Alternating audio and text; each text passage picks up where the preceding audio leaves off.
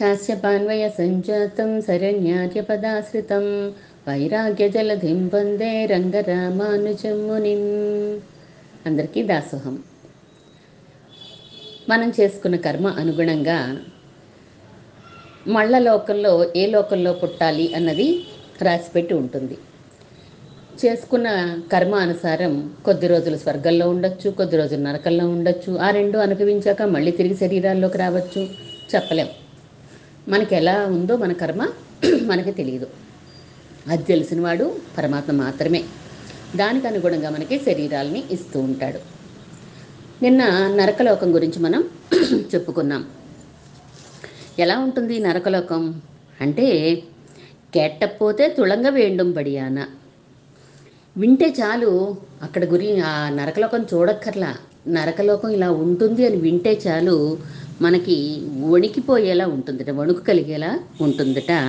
కొడియ వషి అంటే క్రూరమైనటువంటి మార్గం అది అని నిన్న చెప్పుకున్నాం మనం. యమ్మభటులు పాసాలతోటి మనల్ని శక్తి శంగు తోమరం ఇటువంటి శూలాలతోటి వాటితోటి ఆయుధాలతోటి మనల్ని ఇజప్పుండు లాగేస్తూ ఉంటారు బాగలు పెట్టేస్తూ ఉంటారు యాతనా శరీరంతో అని మనం చెప్పుకున్నాం మనం. కానీ స్వర్గలోకం కూడా ఉన్నది. ఆ స్వర్గలోకంలో సుఖాలు ఉంటాయి అని మనం అనుకుంటూ ఉంటాం మనం. స్వర్గలోకంలో సుఖాలు ఎలా ఉంటాయి? అంటే యజ్ఞాలు యాగాదులు లేదా తపస్సు ఇలాంటివన్నీ చేస్తే స్వర్గలోకాలు వస్తాయి అని చెప్తూ ఉంటారు. మనం చేసిన యాగాన్ని బట్టి మన కోరికను అనుసరించి స్వర్గలోకం మనకి వస్తూ ఉంటుంది.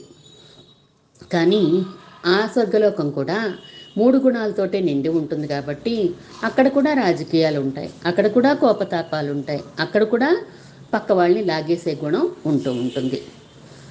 ఎందుకంటే ఇంద్రుడు ఎక్కడ తన పదవికి ఎసరు పెట్టేస్తారో తనకంటే ఎక్కువ శక్తి సంపాదించేసి తపస్సుల వల్ల యజ్ఞయాగాదుల వల్ల ఎవరు తన పదవిని లాక్కుంటారో అని ఎప్పుడు భయపడుతూనే ఉంటాడు. మనం ఎన్నో కథల పురాణాల్లో మనం వింటూ ఉంటాం. ఇంద్రుడు వారి తపస్సును భంగపరిచాడు వీరి తపస్సును భంగపరిచాడు లేదా రంభా ఊర్వాసుల్ని పంపించి వారి తపస్సుని చెడగొట్టాలనుకున్నాడు అని మనం ఎన్నో కథలు తెలుసు మనకి వింటూనే ఉంటాం మనం పురాణాలలో. అలా ఆ స్వర్గమైనా కూడా అలాంటిదే. సుఖం సుఖం అని అనుకుంటాం కానండి అక్కడికి వెళ్తేనట మనకు ఒక సంవత్సర కాలం సుఖం అని అక్కడ అనుభవించాలని ఉందనుకోండి అసలు. ఫర్ ఎగ్జాంపుల్ ఉంటే అక్కడికి వెళ్ళిన దగ్గర నుంచి జీవుడు అక్కడ ఉండే సుఖాల మీద దృష్టి ఉండదట. రంభా ఉర్వాసుల ఉర్వసుల మీద వాళ్ళు చేసే డ్యాన్సుల మీద అక్కడ పాటల మీద ఉండదట. అయ్యో మూడు వందల అరవై ఐదు రోజుల్లో ఈరోజు ఒక రోజు అయిపోయింది ఇంక మూడు వందల అరవై నాలుగు రోజులే ఉన్నాయి అని ఇలా లెక్క పెట్టుకోవడమే సరిపోతుంది. ఉన్నదాన్ని అనుభవించడం కాదు. ఆ లెక్క "మా ఈ సుఖం అయిపోతుందే ఈ సుఖం అయిపోతుందే అని బాధపడడంలోనే రోజులన్నీ గడిచిపోతూ ఉంటాయి. నానా కష్టాలు పడి అక్కడికి చేరుకున్నాక ఇది సుఖం అక్కడ ఉండేది మనం ఒక ఉద్యోగంలో జాయిన్ అయ్యామనుకోండి ఎంతో కష్టపడతారు కదా ఎన్నో డిగ్రీలు పాస్ అయ్యి వాళ్ళు పెట్టిన ఎగ్జామ్స్ అన్నీ తట్టుకుని ఇంటర్వ్యూకి వెళ్ళి వాటిలో కూడా మనం నెగ్గి ఉద్యోగం సంపాదించుకొని ఉద్యోగం చేశాక అరవై సంవత్సరాలు వచ్చాక ఏమంటారు? వెళ్ళిపోమంటారు ఇంటికి. రిటైర్మెంట్ ఇచ్చేస్తారు కదా ఇంటికి వెళ్ళిపోవాల్సిందే. స్వర్గంలో కూడా అంతే. మన టైం అయిపోతే ఎంతకాలం అనుభవించాలో ఆ సుఖాలు అంతే. అది అవ్వగానే తోసేస్తారట తళ్ళి అంటారు గెంటేస్తారట అక్కడి నుంచి. ఇప్పుడే కదా వచ్చాను అనుకుంటాడు ఈ జీవుడు. కానీ ఆ బ్రహ్మ భువనాల్లోక పునరావర్తి నోర్జున అంటారు. ఆ ఆ లోకాల్లోకి వెళ్తే మళ్ళీ తిరిగి రావాల్సిందే మళ్ళీ మళ్ళీ పుట్టాల్సిందే అర్జున అని గీతలో చెప్తాడు కదా. ఆయా లోకాల నాయకులే కిందకి జారే రోజు వచ్చేస్తుంది? ఇంద్ర పదవైనా బ్రహ్మ పదవైనా కూడా వాళ్ళు ఏం శాశ్వతం కాదు కదా. వాళ్ళు కూడా మళ్ళీ ఈ లోకాల్లో పుట్టవలసిందే ఆ పదవి అనుభవించేశాక.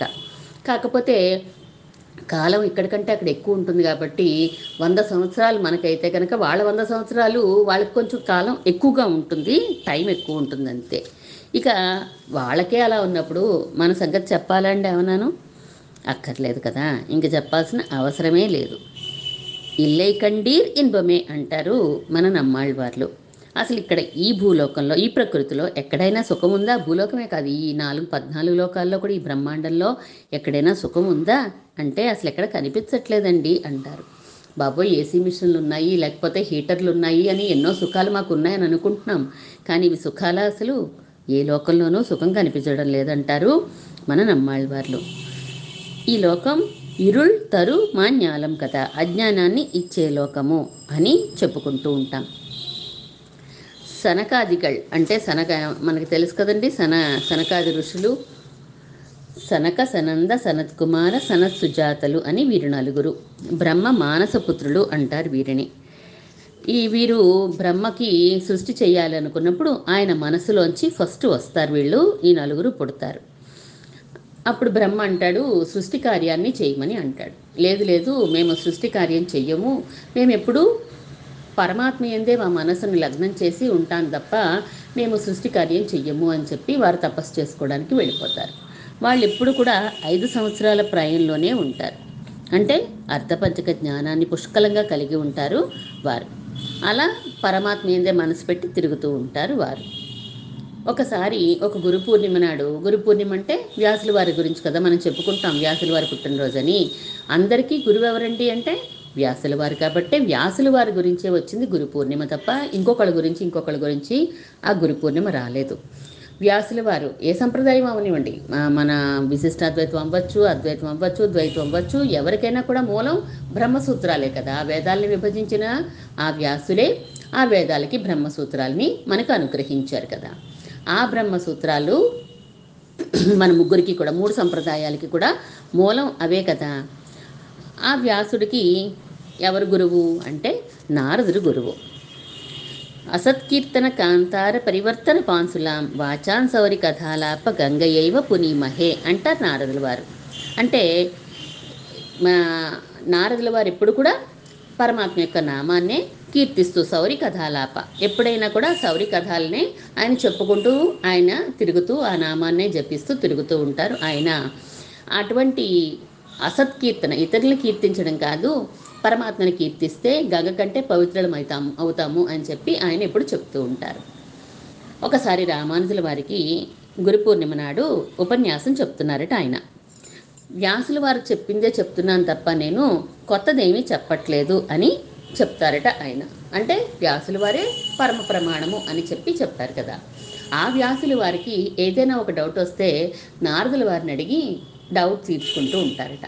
ఆ నారదుల వారికి ఏదైనా డౌట్ వస్తే సనకస సనందాది ఈ మహర్షులు ఉన్నారు కదా వీరిని అడిగి తమ డౌట్ తీర్చుకుంటూ ఉంటారట. అటువంటి సనకతి సనకాది ఋషులకు కూడా మనసుకి అందదట వైకుంఠం ఎంత గొప్పదో అక్కడ ఉండే ఆనందం ఎలా ఉంటుందో. సనాది సనకాదిగళ్ నెంజుక్కుం నిలమన్నికే భగవదానుకూల్యేక భోగరాన నిత్య సిద్ధరాలే నిరుంగి అని చెప్పారు ఒక సూత్రంలో. వారి మనసుకు కూడా అందనటువంటి ఆనందం కలిగినది మన పరమపదము అని పరమపదం యొక్క గొప్పతనాన్ని చెప్పడానికి చెప్తున్నారు సూత్రం. విరజానది దగ్గరికి వస్తాడు జీవుడు. విరజానదికి అవతల ఉన్నదంతా పరమపదమే కదా. ఎంత ఉంటుందంటే చాలా పెద్దది అని చెప్పుకున్నాం. విరజానది దాటితే పరంపదం వచ్చాడు కానీ దానికి వైకుంఠం అని పేరు. కానీ పరమాత్మ ఏమి సమీపంలో ఉండడు కదా. ఎన్నో కిలోమీటర్ల పైన ఎంతో పెద్దదని చెప్పుకున్నాం కదా. మనం ఇండియా వచ్చామనుకోండి ఇండియా వస్తే పాలకులు వచ్చినట్టు కాదు కదా. ఇండియాలో మళ్ళీ పారంపద పాలకులు రావాలి. అప్పుడే మన ఇంటికి వచ్చినట్టు మనం మేము మనం. అలాగా పరమపదానికి వచ్చేస్తే పరమాత్మ దగ్గరికి చేరిపోయినట్టేం కాదు. సాలోక్యం వస్తుంది. తర్వాత సామీప్యం వస్తుంది. తర్వాత ముందు సారూప్యం వస్తుంది సాలోక్యం వస్తుంది సామీప్యం వస్తుంది తర్వాత సాయుధ్యం వస్తుంది. సాలోక్యం అంటే ఆ లోకంలోకి అడుగు పెడతాడు. అంటే విరజలో విరజ దగ్గర ఉన్నప్పుడు ముందు సారూప్యం వస్తుంది. అంటే అక్కడ ఉండే నిత్యసూరులకి ముక్తులకి ఎటువంటి రూపం అయితే ఉందో అటువంటి పరమాత్మతో సమానమైన రూపాన్నే వారు కలిగి ఉంటారు. అలాగే ఇటువంటి అటువంటి రూపాన్నే ఈయన కూడా పొందుతారు జీవుడు కూడా ఈ ముక్తుడైన జీవుడు కూడా. పరమాత్మకి వీరికి తేడా ఏంటంటే కేవలం వక్షస్థనుల లక్ష్మీదేవి శ్రీవత్సం అనే పుట్టుమచ్చ తప్ప మిగతాదంతా ఒకే రకంగా ఉంటుందట. మనం చెప్పుకున్నట్టుగా పంచ ఉపనిషన్మయ శరీరాలే వారందరివి కూడా. మనకులాగా పంచభూతాలతో తయారైనవి కాదు పంచ ఉపనిషత్తులు.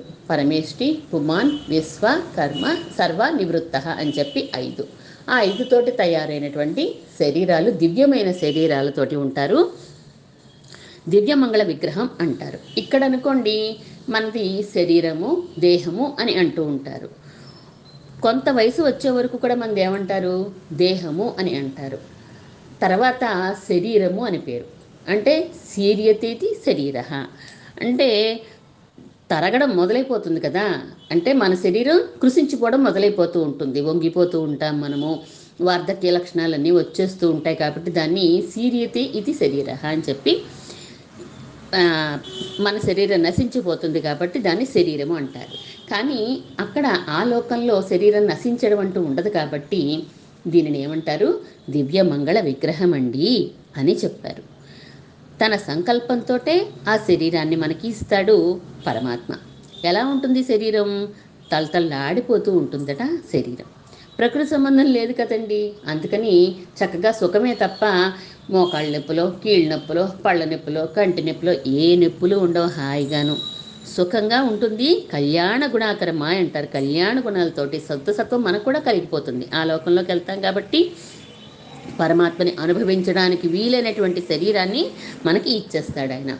నరకలోకంలో ఆ బాధల్ని అనుభవించడానికి తగిన శరీరాన్ని ఇస్తే ఇక్కడ పరమపదంలో ఆయన ఆయన ఆనందాన్ని పొందడానికి ఆ భగవద్గుణ అనుభవ ఆనందాన్ని పొందడానికి ఎటువంటి శరీరం అయితే ఉండాలో అటువంటి శరీరాన్ని ఇస్తాడు. ఎందుకంటే ఇక్కడ ఈ శరీరం పంచభూతాలతో తయారైన శరీరం ఒక లిమిట్ని మించి ఆనందాన్ని అది కూడా తట్టుకోలేదు.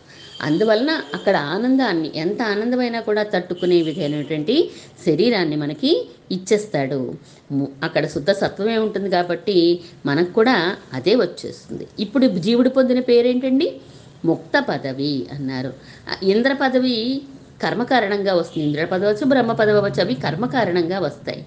కానీ ముక్త పదవి భగవంతుని ప్రీతి కారణంగా వస్తుంది. ఈ విరజా నది దగ్గరికి వచ్చేస్తే ఏ ఈ జీవుడు విరజా నది ఆ జలం స్పృశించగానే దివ్యమైనటువంటి దేహం వచ్చేస్తుంది అమానవుడనే ఆయన్ని తగలగానే.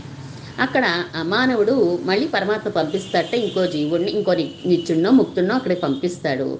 ఆతివాహకలు పంపిస్తాడని చెప్పుకున్నాం కదా మనం. ఆ అవతలి గట్టున నిత్య సూర్యులో ఒక ఆయన వచ్చి నిలబడతారట ఎదురు చూస్తూ ఉంటారు. ఈ జీవుడు ఈవతల గట్టుకి వచ్చాడు కదా. పరమాత్మ ఎవరిని పంపిస్తే ఆయనే కదా. ఈ విరజాజల స్పర్శ తాడే ఈ విరజాజల స్పర్శ చేత ఏమైపోతుంది? సూక్ష్మ శరీరం పోతుంది. ఇప్పటి వరకు ఈ జీవుడు పదకొండు మూట ఒకటి తయారై ఉంది కదా. పది ఇంద్రియాలు ప్లస్ మనసుతోటి ఆ మూటతో తిరుగుతున్నాడు ఇప్పటి వరకు జీవుడు ఆ ఆత్మ.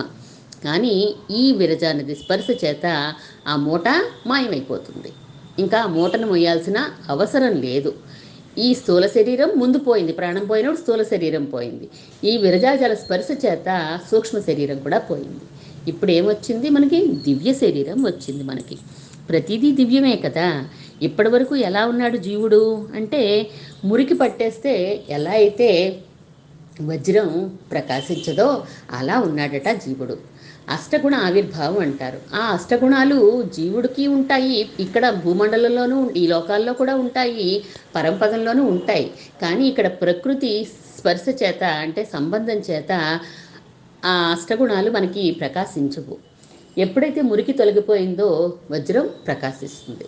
అలా ఈ శరీరానికి ఉన్న మురికి అంటే ఈ శరీరం విడిచిపెట్టే కానీ ప్రకృతి సంబంధం తొలగిపోగానే అష్టగుణ ఆవిర్భావం ఎనిమిది గుణాలు ఈ జీవుడికి కూడా వచ్చేస్తాయి.